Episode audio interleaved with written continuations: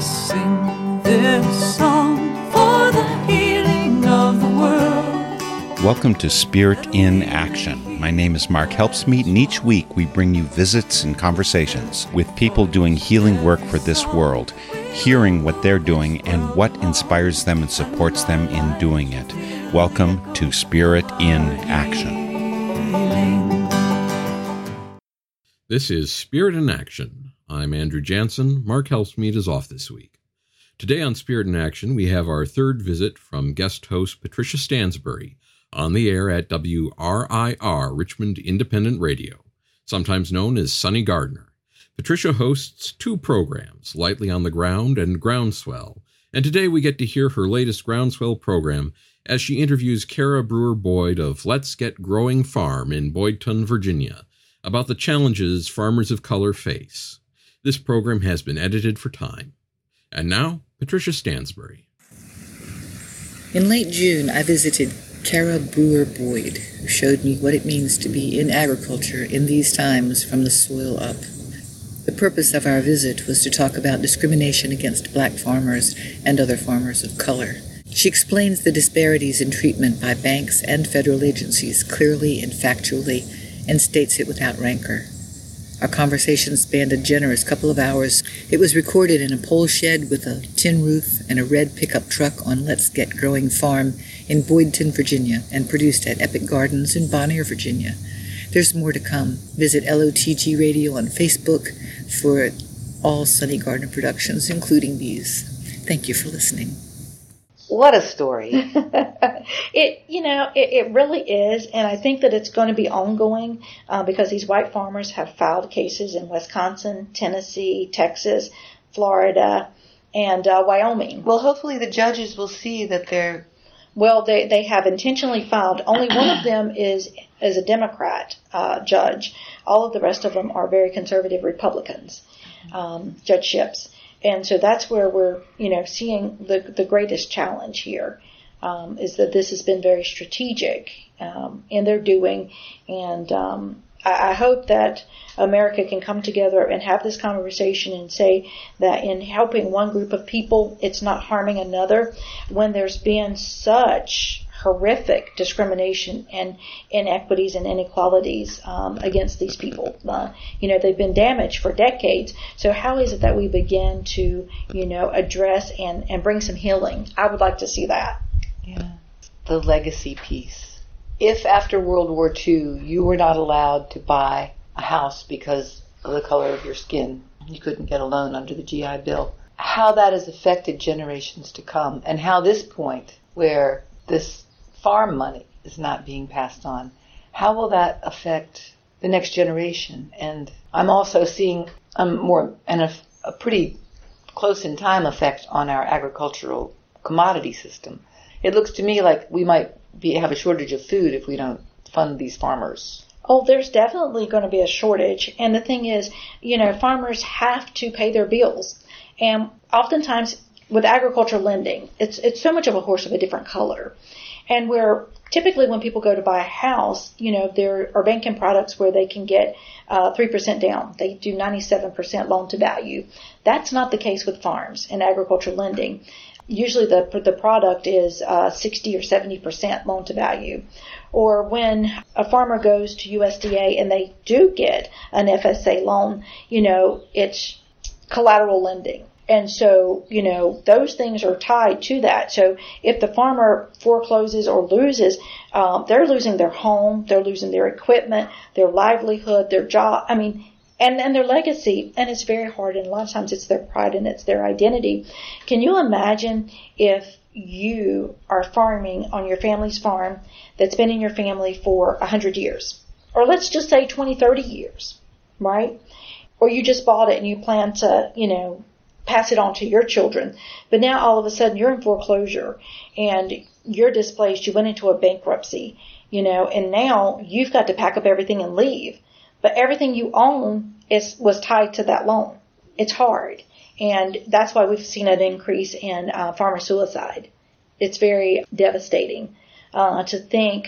I mean, I, I have a farmer right now who is a disabled Vietnam vet and he is in foreclosure, and they were garnishing his Social Security and his wife's. And his wife has now passed. You can't make that whole. You can't fix that, you know, and to come to find out, FSA doesn't even have a lien against this property at the county courthouse. So why is it that this disabled Vietnam veteran hasn't been able to get a debt write down or some type of modification that you're actually threatening uh, to take his farm, you know, and garnishing his social security. These are the inequities and, you know, for those farmers who have been fortunate enough to have those loans at FSA or those uh, guaranteed loans to be able to get this type of relief right now, you know, provides them to be able to invest in more equipment and, you know, fuel is up. There's a surcharge on everything. And, you know, farmers just can't keep going because farmers are price takers, not price makers. When a farmer has a commodity and he goes, you know, the markets tell them how much they're going to pay him. The farmer doesn't tell unless he's doing, you know, direct sales how much he wants for his product. So, you know, it's, it's a very um, disadvantaged industry, uh, and more so for farmers of color. Every time I turn around, I see more and I see how pervasive this issue is. I really appreciate your time, Kara. And Well- I'm sorry that you're going through this, but I know I like you have such a grasp of what's happening. I would hate to be doing this in in a vague place where I didn't know these moving parts that you're Right, and that's why it's been very important for us to have um, legal representation and to file the amicus briefs and to be on the record um, to weigh in so that the judges can see, you know, what the context is of this bill and to know the impact and the ramifications that it will have if these farmers aren't able to get this relief or if this is actually deemed unconstitutional because of race. And the fact is that, you know, racism is a problem. And if you look at the historical context and the proponents of racism in this situation, you know, addressing past racism by providing services to a group of people who were discriminated against is not racist. no And that is the argument here right. which is what America is about. America is about, you know, giving that hand up and, you know, helping to provide uh, resources for those farmers. And in the $1 billion um, that's there, it's internships, it's scholarships, it's training, it's grants to those farmers, hopefully to get some equipment. And most people don't know, you know, John Deere is a bank. It's one of the fifth largest bank. Yeah. And you know, here it is. You know, a, a combine is 1.2 million dollars. A tractor is over a hundred thousand dollars. and then they finance it as well. Right. And so then you've got all this that, you know, comes and it's just, okay, I, a farmer has to buy a tractor. And so when people look at, say, well, those farmers got money in the past, they've had settlements, they got $50,000. Well, $50,000 won't even buy you a new tractor. Mm-mm. And then once you get the tractor, then you've got to buy implements, then you've got to buy fuel, and then you've got to buy seeds. You know, it cost, and I tell you, Monsanto and uh, Bayer now that owns Monsanto with these uh, GMO seeds and you know this advanced technology. When a conventional um, bag of seeds used to cost eight dollars, now I'm paying sixty-two dollars for a bag of seeds. And is that what I'm looking at over That's here? That's a pallet of soybean seeds. And I can't regrow those. My soybeans that are out here growing now, before I could harvest my soybeans and I would be able to keep soybeans over for the next two or three years. They Right. would have germination, germination and I could plant them. Right. Oh no, you you bought terminated seeds. I, I bought these seeds. How how what what I'm I'm shocked. Are you, is there no choice? There's no choice because it's licensed. They will sue me. Monsanto yeah, and Bayer is the only company that sues their own customers. Oh, I know. I mean that's. So these beans out I here- thought that was like over. Oh no, no, no! I'm growing soybeans, Oh, and we're under a license agreement. So I'm going to grow these soybeans, and the only thing I can do with these soybeans is sell them or destroy them. I can't replant them. So you can't save seeds, just like you know fixed cane, Right. Uh, and and we do seed saving, and we have seed banks. We can't do that now because Bayer has patented or Monsanto patented the soybean seed. Right. So what else could you do? I mean, you. Well, they bought out all the local seed companies. I know, and they've been So- doing that for years. Yeah, and, so and it that's the thing you is there's there's nowhere to get a com- you know trying to find and a local farmer uh, isn't going to travel more than a you know 40 50 mile radius from their home to buy farm supplies and materials. Right. And so you know where am I going to get a conventional seed? So we have to buy these seeds and plant them, and then you know we're just in the never-ending cycle where the farmer is getting the short end of the stick. And you know, I challenge your listeners to look at the world of agriculture and how farmers are treated as third-class citizens. I guess because they thought they were low literacy, you know, they just tend to be the scapegoat, or you know, they're really taken advantage of and through this process of discovering that John Boyd's liens were never released against his, his farm, even though he had a settlement agreement. If John Boyd had died and I was his widow, I would have been in trouble because there was no way I could have proved that those loans had been satisfied or were to be removed. But luckily, you know, we had that piece of paper, so we were able to get that. But you know, it's just a challenge. When we bought this farm, and then uh, we went to buy another piece of property, and the lender came back and said, well, you know, after you went to closing on May 26th, the lender that financed that farm for you went to the county courthouse and filed a UCC filing that they have rights to your timber now, to any timber that you own now or in the future. I said, what? And they said, yeah. So this farm that we were going to buy had some timber on it. So that lender wanted to go to the lender on this property and get a first right. And I said, well, why would they have to give you a first right when they're not putting any money on that property? But it was because of that UCC filing. But you see, because we went out to do something, that's how we discovered it. TILA, Truth in Lending Act, does not apply to agriculture. They're exempt. So I went to this lending company and I'm like, you know, you can't do that because of TILA. You can't go and file, you know, things uh, against our financial statements against our farm after we went to closing. Everything should have been, you know, provided at closing, and you have to let us know before you go and do these things. He says, "Oh no, agriculture is exempt." So, I mean, how many of these farmers are, are losing land and equipment and bankruptcy and all these things, you know, but the legal system protects those corporations. They protect those banks. You know, John Deere would take and finance uh, a combine, and then they would go file a UCC filing. This is what the lender told me, uh, and I guess that's hearsay in a court of law. But you know, he says, Kara, you know, giving me an example. He said, you go and you buy that uh, combine from John Deere, and they finance the combine, but then they go file the UCC filing on your equipment, and they didn't specify what piece of equipment. So if you uh, defaulted or failed to pay them for that equipment, they could come out there and take all your equipment because it didn't specify it was just that combine. Mm-hmm. That's what they've been doing to farmers for decades. This system is very, very bad. And when we talk about farmers, you know, losing land, losing equipment, losing contracts, you know, um, it's a wonder, it's no wonder why our children uh, or the children of farmers aren't very interested and eager knocking down the doors, you know, to follow in our footsteps because they see all my gray hair.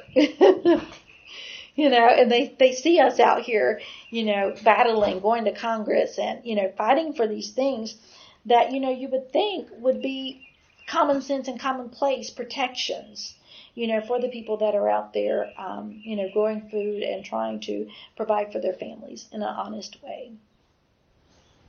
Nothing can replace it. Thank you, Kara Brewer Boyd. My head is full. Yes, and, and I My hope heart. not only will we, yes, you know, fill our heads with this knowledge and information, but also that our hearts, um, you know, will begin to see that uh, love. The answer is always love. You know, the answer and the key, the solution here is love. You know, and if we will love each other, we will love the land and, you know, take care of the land and each other, you know, these issues, you know, will become secondary and they'll eventually go away. Um, but it's the hate, it's the anger um, that really is driving this. And I'm hoping that. Goodbye, John Boyd. He's headed back to the field. All right.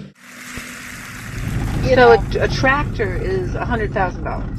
Well, a tractor's over a hundred thousand, and then you know you got two wheel drive, four wheel drive, right. four wheels. I mean, it's yeah, you can get on up in the money, you know, with its GPS and you know all the right. the bells and the whistles, air conditioning. Yes, um, and you know a tire on a tractor can cost two to three thousand dollars. I believe it. One tire and you're like, oh my goodness, you know, uh, maintenance, upkeep, repairs, and that's why there was a lot of talk about the uh, right to repair, um, Farmers Bill of Rights, and The that- right to repair. Okay, so they want the repair contract too. Well, what it is is John Deere will not release a uh, diagram, the manuals for the equipment for the tractors. oh dear. And they've got alarms on there that if the alarm goes off, only the John Deere technician can come out and turn it off. Yeah, so it's kind of like a kill switch. right. And so the farmer said, well, you know, if my equipment is no longer under warranty, I should be able to repair it because I own it. And John Deere said, no, it's almost like a Mercedes. I don't know how that is. Uh, a Mercedes, you can't check the oil in it. you It can't. No, a a Mercedes engine doesn't have a dipstick. You have to go into the dealership and let them check it with their special tools. So it's kind of like that with John Deere when you have certain high quality, high end items Yeah. and they want the service contract money. So not only do they charge you mega dollars for their product, but they also charge you for their repair and service. And you really can't go out and get other people to do it, so it becomes like a monopoly. So you got John Deere, you know, who manufactures the equipment, services the equipment, finances the equipment. You know, you're just all in. Huh. And so then John Deere gave a million dollars uh, to the Federation of Southern Cooperatives to address heirs property. And what I thought was unique is when they did the press release, it didn't say, you know, here's how you can get more information, this is how you can enroll, these are the benefits we're going to provide. It said for more information, contact public relations at John Deere. And uh, for the Federation of Southern Cooperatives, it said connect, uh, contact media relations. It didn't say, you know, contact this program coordinator. You know, here's an application. These are the program deadline. Nothing but publicity stunts because John Boyd and the National Black Farmers Farmers called for a boycott. So it's like, you know, we really want to see some change for farmers. And what happened with this road, Highway 711, it was Hardage Road, Uh-huh. and it actually went across Interstate 85. Well, before Interstate 85 was here. Right. And so what happens now is that there is no on and off exit. The only exit we have is up at Bracey. So you either have to come off in North Carolina, exit 233, to get to our farm, or you have to go up to exit number four and come around that way. So it's a real challenge for EMS to try to find you and locate you Right. uh, for people on this side of the lake, on the north, on the Virginia side. Huh. So right across that tree line right there is uh, Interstate 85. Well, I'm glad there's a nice tree line there. Yes, and there's a fence, and this goes uh, along here. So we bought this piece. It was cut over timber, and we're actually going to uh, plant this, put a put a row crop in.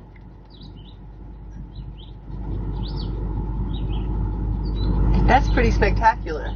Yeah, yeah, it is. Um, and that, you know, it, it shows the progression. It shows, you know, what it takes to open these fields up to get a field ready when you have raw land. What was this field before it was? It was timber. Oh, okay. Yeah, it was timber just like that right down there. And then they harvested the timber and they left it in a terrible way. So, so did you all have the timber harvest? No. Okay, no. this was before Uh, you bought it. Yeah, a forester had it. Yeah, um, a, a land gentleman had it, and so it was cut over timber. So we bought the tract to adjoin the other 886 acres that we bought. Uh-huh. And see, if we had gotten financing on this, then we might have learned about the other timber fouling. But because we didn't, you know, then we didn't know. But we don't have much timber on here anyway. Do you own this equipment as well? No, this is a local um, construction company. Uh-huh. John had them come in and finish it off Oh. because this is how the timber company left it. Yeah. This, you know, cut over, overgrowth, and Uh-huh. um, so we had. It's al- when you buy cut over timber, cut over land, Uh-huh. it's almost like paying for it twice. Yeah. So you pay for you pay one price for it, and then you have to pay to have it cleaned up or you know the site prepped. So I came down here to show you a little bit of the operation, Yes. so that you know. Um, so I'm going to show you the the tractor and the seeder that we plant the soybeans with, and then um, we harvest them with the combine, Mhm. and they come into the back of this grain truck. Mhm. Okay. And we take this grain truck all the way to Petersburg to sell at the silo. So that's a lot of back and forth. That's one truck. One one truck. That's I mean, that's the resource. That's what black farmers are working with. Okay. So we were fortunate enough uh, last year to get this. This is a um, a hopper bottom trailer. So oh, now nice. so now we upgraded from the one uh, ton grain truck Right. to this, so we can put about three loads, about three or four loads of what we were doing on the other small grain truck. So that's three or four here. tons. Right, And then you drive over something and you open up the bottom. right on the bottom. Yeah, when we get to the grain elevator, they open up the bottoms and it falls through. And on the one ton truck, is that a dump truck? It's a dump truck. Oh, good. Yeah, so it we lift lift the back of it. It has the red little chutes on the back of it. I could use that. what is that cute thing? This is the bulldozer. It's a little tiny bulldozer. Like yeah, a, with the blade to kind of Yeah. le- level level something. Put a road in. We usually use that like when we're putting roads in. Mhm. And so that's you know you got raw land. How do you open it up? And Right. you know if, if a farmer if a if, if a person wanted to go out and buy a turnkey farm operation, Yeah. you know you're looking at 10, 15, 20,000 an acre, you know, Uh-huh. for some finished farms, and, and and that's usually small scale. And the larger the farm, but then you would need equipment. So everything costs. Right. And land within many miles of cities, well, counties within hundreds of miles of cities, the property has gone up so high. People have been, people will try to buy a farm and be outbid by someone who wants to develop it. Absolutely, absolutely. And see, and during the Trump administration, Sonny Perdue, um, who was the Secretary of Agriculture, said you're either way going to get big or you're going to go home. And that's the challenge with farmers because they need more land to be able to produce more uh, produce. Unless we start increasing the yields and integrating and growing up instead of out. And so, you know, those are the things that we're trying to work on here to develop those best practices and figuring out a way, you know, when we have equipment, how do we trade that off to other new and beginning small scale farmers? Like we will give combines uh, to some of our black farmers. Uh, they'll come and they'll borrow our equipment, you know, so that they can get things done on their farms. Right. Yeah, because the equipment is not in use all the time. Absolutely right. And and the hard part about that um, is that we have a very short window to plan. So you always have everybody trying to do it at the same time. So sometimes using it um, can be a challenge. Sharing it can be a challenge. Right. So what do y'all grow besides soybeans? Um, this Oh, right well, you, here you have is the winter vegetables. wheat. Okay. Yeah. Oh, I see. wheat. I'm sorry. I was not even. I was. I saw it out of the corner of my eye and thought it was soil. Yeah. But yes, Yeah. that is pretty this is close our- to harvest. wheat. Yes. Beautiful ready to- color. To, harvest that and um, Get a nice picture of that. I'm going to break in for a moment to remind our listeners that this is Spirit in Action, a Northern Spirit Radio production, on the web at northernspiritradio.org. On our site, you'll find our programs from the past 16 years. We invite you to come and leave a comment on this program. We love two way communication. There's also a donate button. That's how this full time work is funded, not by government, not by corporations, but by listeners. But first, remember to support your local community radio stations like WRIR in Richmond or WHYS in Eau Claire, which provide access to news and music you'll find nowhere else on the airwaves. And now back to Patricia Stansbury and Kara Brewer Boyd. It is such a nice color, this wheat. yeah. Yeah. Yeah, so you have a, a grain header. A grain header. Yeah, that goes on the combine. So that's the thing is you got this combine, the harvest, a harvester, and then Oh, you yeah. have to buy different heads. Right. One to do corn, one to do your grain, and I mean, yeah, there's a lot to learn, and I'm still learning. So, were you a farmer before you met up with John Boyd? I was, uh, and also helping uh, black farmers all across the country um, with these types of uh, advocacy issues and technical assistance. So I was working with other black farm groups, and I didn't know John Boyd, had never met him. And what you see also on the side of the fields is hay. So we uh, grow hay, as well for, for our cattle because we have a cow calf operation. So we try to be as sustainable as possible. Well, you're as diverse as possible. I think you've named everything I know. Yeah. Vegetable. Oh, I haven't heard chickens. Do you Yeah, have any? I've got some chickens. Ah, I I know you got uh, five chickens. turkeys here at this farm. Yeah. And and the thing with regenerative agriculture, and now bringing in, going back to some of the more traditional indigenous ways, you know, integrating the animals into the farm, so that way they can graze down, and their saliva and manure, you know, will be natural fertilizers. And getting them to do the compaction as opposed to doing the tilling, so then we're, you know, able to continue capturing carbon instead of releasing it.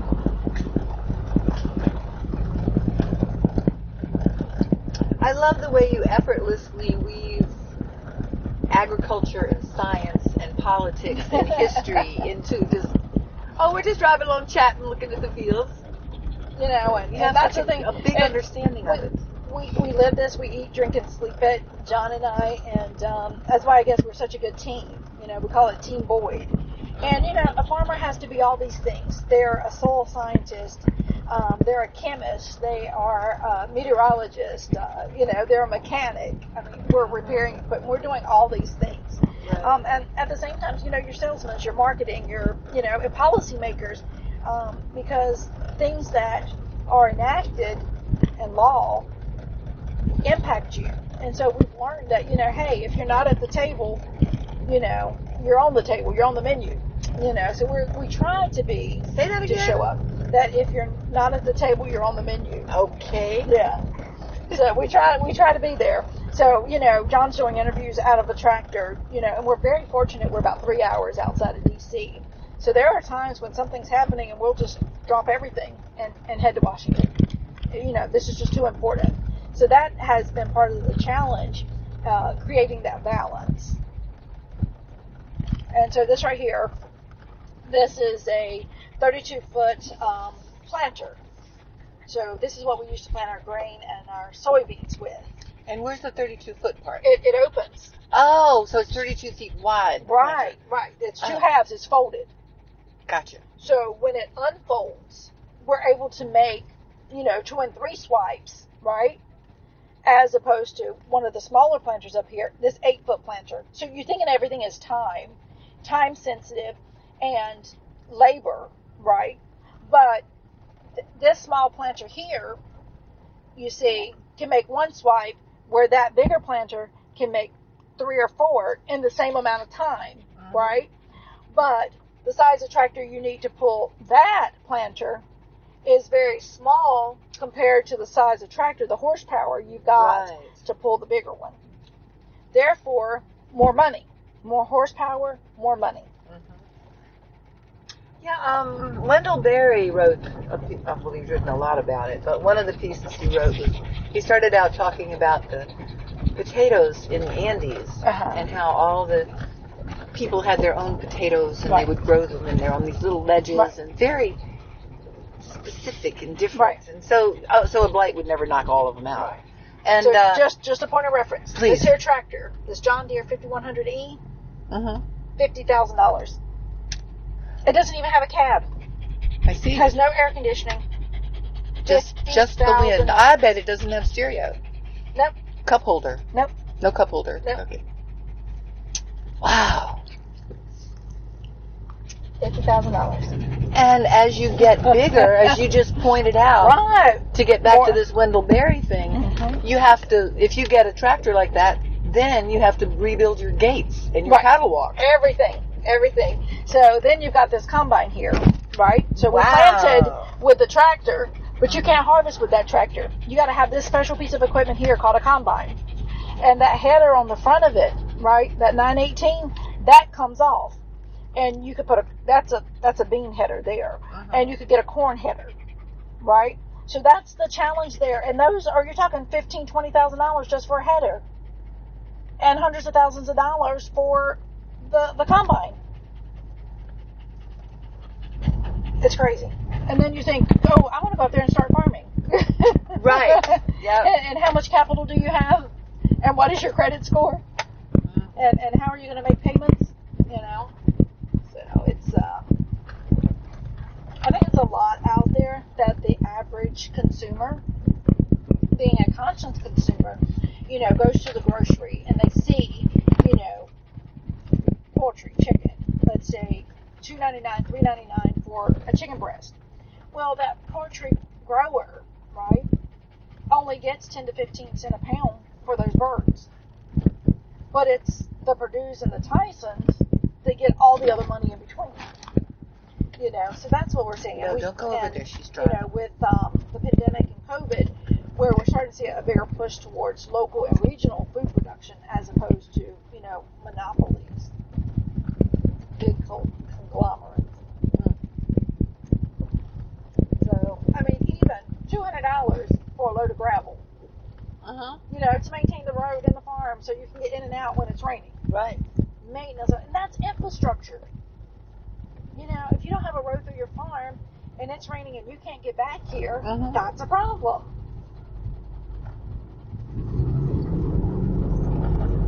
So my job, that's my job is to pick up rocks. Uh-huh. So my uh, father-in-law said rocks grow. they do. They do. We Uh-huh. grow rocks. And uh, so I'm the rock farmer. So what I do is I go around in the fields if there's big rocks because the, the rocks will tear up the implements. Right. Yeah, our hay rakes, our combines, and everything's forever different. So I get up all the big rocks and bring them and put them into the boat And how do you get them up? by hand. Okay, that's what I was. That was the only way I could think yeah, of. that's my job. I, I do all the labor-intensive work. So.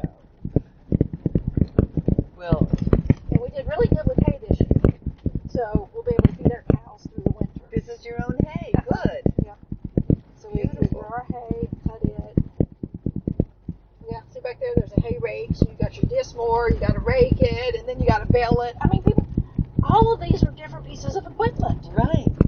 And so the farmer, you know, he has to hook it up, uh, change it out. You know, if it breaks down, he's got to fix it. You know, it's very time consuming and can be very expensive if you don't know what you're doing. Uh-huh. Yeah, and then the contracts that make it so that you can't repair it yourself. Right. Yeah. Add That and, and if you're down and you got to wait for someone to come out and fix it, Right. two or three weeks, you could have just lost your crop. You're right. And so for John Deere not to even have a conversation and act like, oh well, you know, it's it's not an issue. See the deer? Uh-huh. So we have lots of deer and bear here. Bear. yep.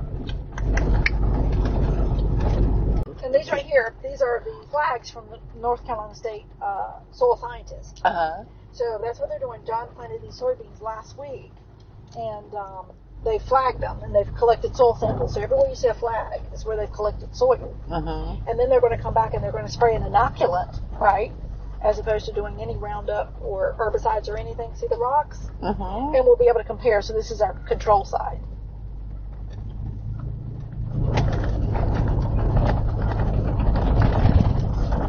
So we're into that teaching mode. You know, we don't want to give a person, you know, something. We want to teach them, you know, how to grow it, how to use it, you know, how to better develop it. Because it takes all these bright minds, right? Uh-huh. Yeah. And they say, my, my grandfather would say, when you stop learning, then it's time to die. Go home. Yeah. You go to heaven once you have nothing else to learn. so I always try to learn something because I'm not ready to go yet. Right. What is that? If you're not living on the edge, you're taking up too much room. Yeah.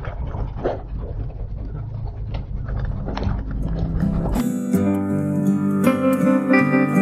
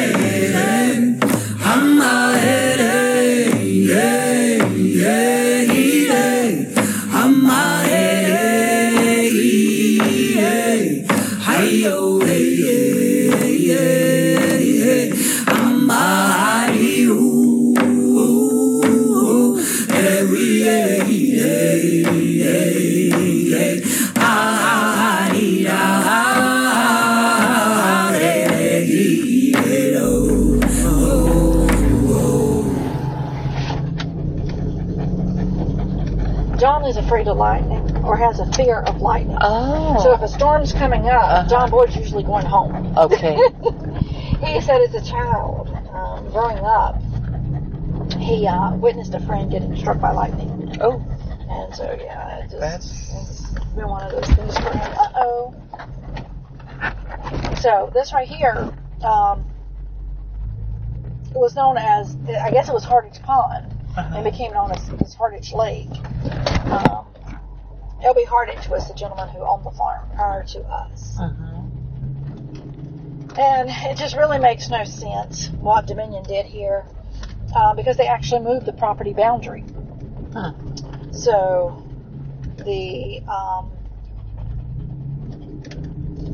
conservation easement starts like let's see, right there's a flag right here with the three three lines. Uh-huh. Three.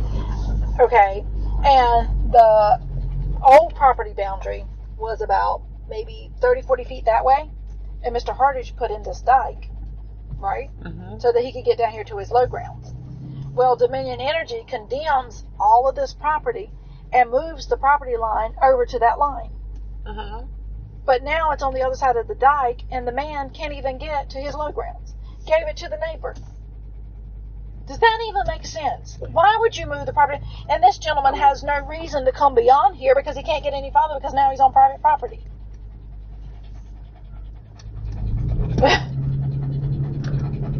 and the person that's using it is required to maintain it.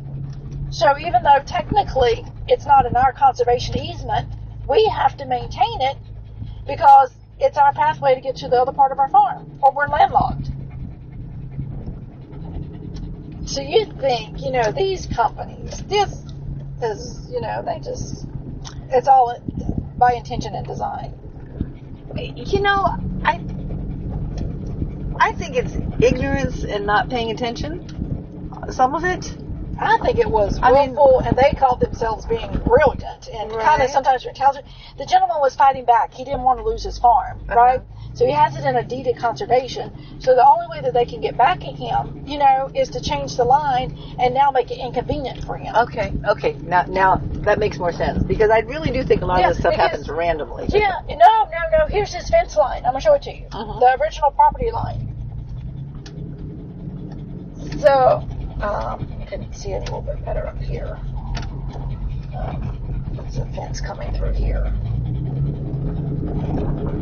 and there's even a gate, which is, you know, you're saying, Oh, I saw a fence post. Yeah, see the fence Yeah. post right here, the Uh-huh. fence coming down? Yeah. Right here. Yeah. So now, that was the original property line, right? But now, Dominion moved it over here. Does that even, that makes absolutely no, fin- no sense. Do you know what that plant is? No. I don't. I'm not very good at a lot of the, the plants. Mm-hmm. That's okay. So yeah, so but when we bought the property, we were told that that was the property line. Mm-hmm. Right, yeah. And then come to find out, we get it surveyed, and it's not. This is the property line.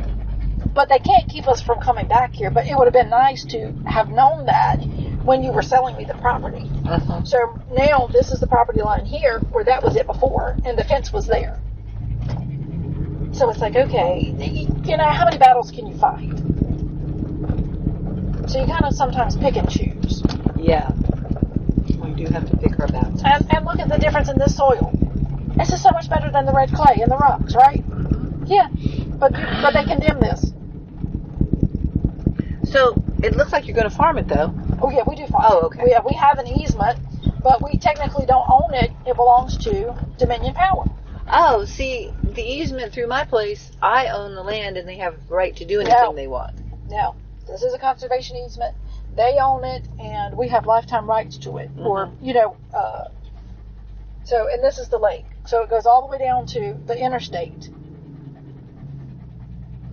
So we can only use it for agriculture and recreation. We can never build a house on it or do anything of any si- significant value. Mm-hmm.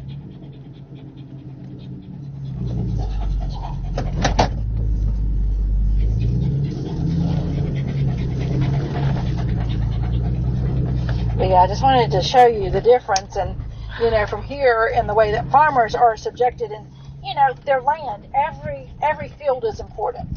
Yeah. You know, every every bit, every inch. You know, everywhere that we can put a crop, we try to put a crop.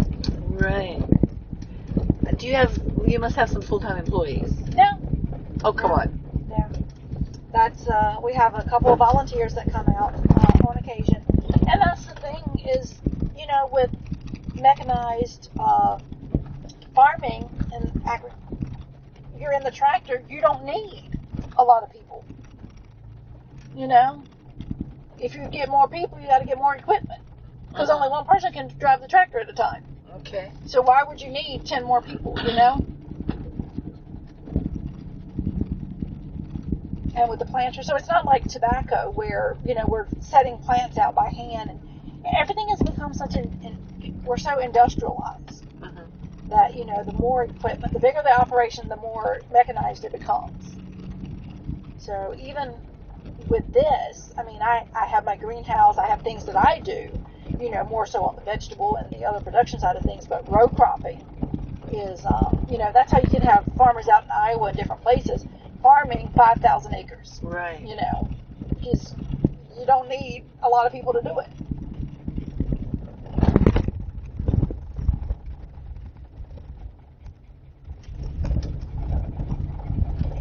but it takes money.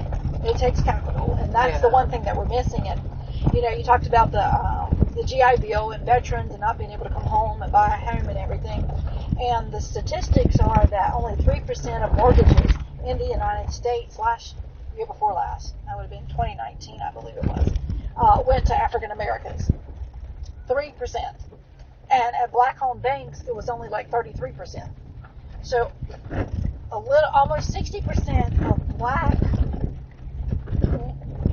black, over 60% of mortgages at black-owned banks went to non-blacks. And you're like, you know, well, who's funding them? But they're not buying houses. And, you know, even when we look at the FICO, the credit scores, all this artificial intelligence, and we know that, you know, this system, it's, it's just, it's not built, or it was built by, it wasn't, it was intentionally biased for people of color. Uh-huh. Ooh, I'm gonna get us out of here safely. Yeah, we, we got to do some work on this road. Every time it rains and we get those dips, and my job is to bring the rocks in. So we started at that point. We'll get on back here. Yeah. Thank the Creator for the rain because we needed it. Mhm. Yep. And I left my car windows open just to Yeah. ensure it. But it's not a windy Rush rain. it back, yeah, and okay. hopefully the Oh no, don't hurry, yeah. please. you said hopefully what? Yeah, and so you know, hopefully with the trees in the shade. Oh, yeah. Um, but this is very pristine, and that's what we wanted to Oh. do with our farm operation Uh-huh. is to be able to show the balance how you can um, you know farm and still work with nature as opposed to against nature and uh, improve the soil quality, the water quality, and, and our air quality.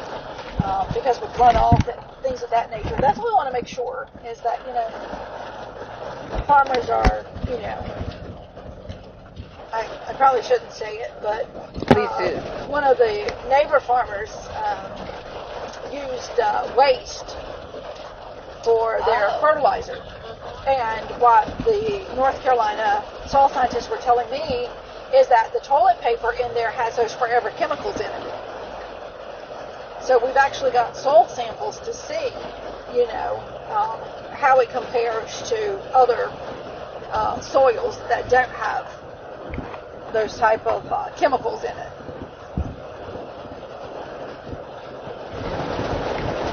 Yeah, see all the red clay? Down there is all the good soil.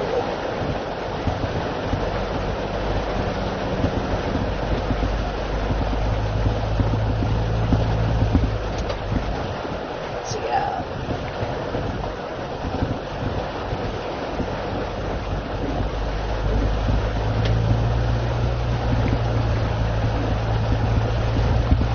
So I'm, I'm really glad you came and had a chance to look around the farm and Yeah. you know, just know that because we're right up from Occoneechee State Park and the Occoneechee Island, so you know it's uh, amazing that there are burial grounds here, and you know you can almost see you know why people would be here on this land next to the water, you know, hunting, fishing, living. Yeah. So I, I would love to have a living enactment or you know a, a Native American uh, ca- encampment, you know, to really demonstrate, you know, because I don't think Virginia really has a lot of that where you can come and actually see, you know, prehistoric or pre, um, you know. Pre-colonization. Yeah. Yeah. So one of the students from NC State developed a, a forage forest plan for me. So that's another thing I'm going to put in here is a, um, a foraging forest where people can come and walk through and be able to, you know, forage. Food security is really important to me. Uh-huh. So I want to know that, you know, my grandkids and great grandkids and other people are able to eat off this land, you know, for generations. So I'm actually putting in a pecan orchard and some uh, peaches. I got like 17 peach trees and Nice. the blueberry bushes are in. And part of the learning process of that is we'll do the cuttings, do the propagation as to, you know, how do we, how do we grow them? Right. So yeah, it's not that you just go out and just buy stuff Yeah. you know, but how do we do it in a sustainable way that can be profitable as well?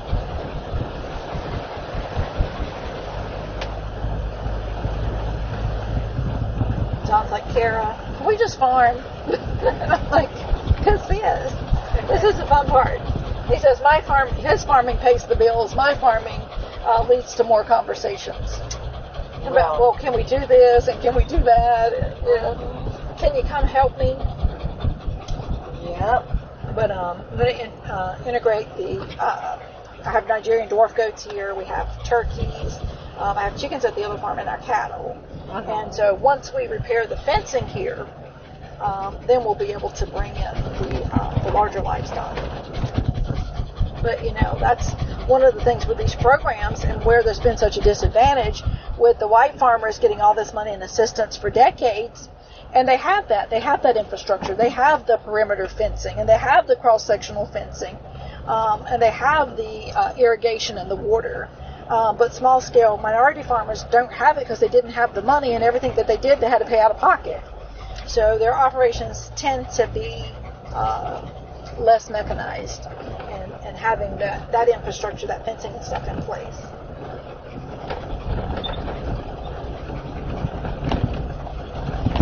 So we want to want to see that. So next time you come, you know, hopefully we'll have some perimeter fencing up, and you'll be able to see, you know, the, where the cattle are coming in and grazing things down, and you know, we're rotating them in and out.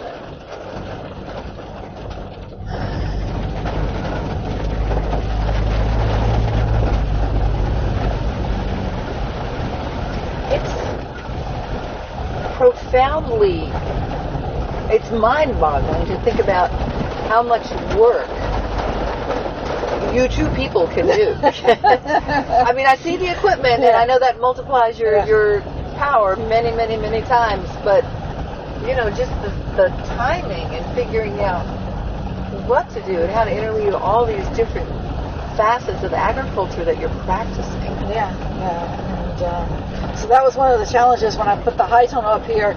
Okay, do I grow hemp in it or do I grow tomatoes and chili? Right. You know, and I said, well, I've done tomatoes and chilies before, and I have a business plan. I can have someone. I said, but there's not a lot of people who are doing hemp or know how to do hemp in the greenhouse and vetting, you know, companies, seed suppliers, and buyers, and looking at, you know, developing that um, supply chain as well as the marketplace. So the rain is pouring down and the sun is shining from about a uh, 45 degree angle off the horizon. So I'm guessing, Kara, that somewhere there's a rainbow. And I think it would be that way. Let's see. so you have hemp in that high tunnel now? Uh, not yet. That's what we're going to put in there. Oh, I've got okay. the seeds, and uh, I need some chicken manure. that shouldn't be too hard Yeah. to get. So, well, you know, we really don't have a lot of chicken houses in this area Yeah. because John used to be a poultry farmer, and he had a chicken house, and then he lost his egg contract because the um, the company moved.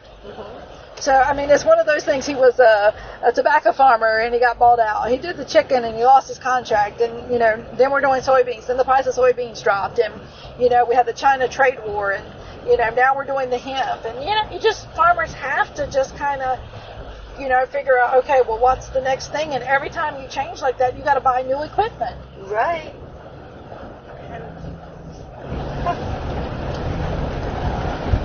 So did you get uh, USDA money to build the high tunnel? Yes, Uh, I did. share? Yes, I did. I got the cost share. Um, it's supposed to be 90%. Of course, it wasn't 90%. They say it's up to 90%. So, actuality, uh, I probably got about 50% of the money back because they base it on the square footage. Right. Let me just go close my car windows. Yeah. Just because we're here. This has been an episode of Groundswell, a Sunday Gardener production for Richmond Independent Radio and other community and low power FM stations. You can listen in the archives at wrir.org or pick up a link as well as information about upcoming shows and this one at LOTG Radio on Facebook. That's LOTG, short for Lightly on the Ground. And I encourage you to keep in touch by visiting LOTG Radio on Facebook and emailing me at sunny at wrir.org. And if you want to know more about Kara Boyd's work, point your search engine at Kara Brewer Boyd. There are a number of organizations that she is part of, and she's an outspoken advocate for justice, especially for American Indians and for black farmers. That was Patricia Stansbury interviewing Kara Brewer Boyd of Let's Get Growing Farm in Boydton, Virginia, about the challenges faced by farmers of color for Patricia's program Groundswell. You'll find links to Groundswell and Patricia's other program, Lightly on the Ground, as well as the Facebook page of Let's Get Growing Farm on northernspiritradio.org. Thanks again to Patricia Stansbury for filling in while Mark Helpsmeet is on vacation. I'm Andrew Jansen, and we'll see you next week for Spirit in Action. The theme music for this program is Turning of the World, performed by Sarah Thompson. Check out all things Spirit in Action on northernspiritradio.org. Guests, links, stations, and a place for your feedback, suggestions, and support. Thanks for listening. I'm Mark Helpsmeet, and I hope you find deep roots to support you to grow steadily toward the light. This is Spirit in Action. voice with every song. We will move this world along, and I.